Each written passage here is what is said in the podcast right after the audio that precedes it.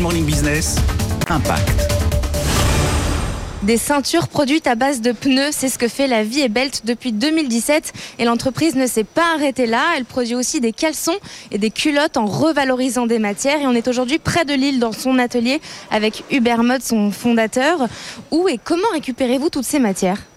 Alors, euh, on travaille avec des ateliers de vélo, avec des clubs, avec des, grands, des grandes enseignes aussi de sport, avec des déchetteries, euh, euh, même des équipes du Tour de France qui nous donnent leurs pneus. Donc voilà, on a pas mal de partenaires pour collecter sur le pneu de vélo. depuis 2017, on a revalorisé plus de 11 tonnes de caoutchouc directement ici, dans cette entreprise adaptée qui, qui, emploie des personnes en situation de handicap.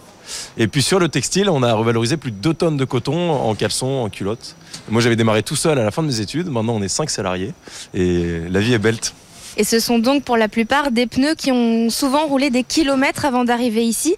Hélène Buffard, vous êtes euh, responsable production et logistique. Quels sont les avantages et les inconvénients de fabriquer des ceintures à, partir de pneus usés?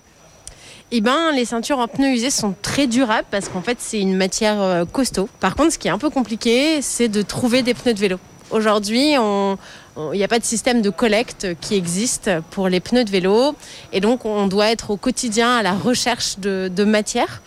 Et en plus, derrière, il faut s'adapter aux pneus, c'est-à-dire euh, le découper euh, pour qu'il devienne une ceinture et réussir à le laver. Euh, voilà, parce que c'est quand même un, déchet à la base. La Vie est Belle a réalisé un chiffre d'affaires de près de 500 000 euros en 2021, a vendu plus de 30 000 ceintures et souhaite se déployer en collectant encore plus de matière et agrandir ses équipes de production.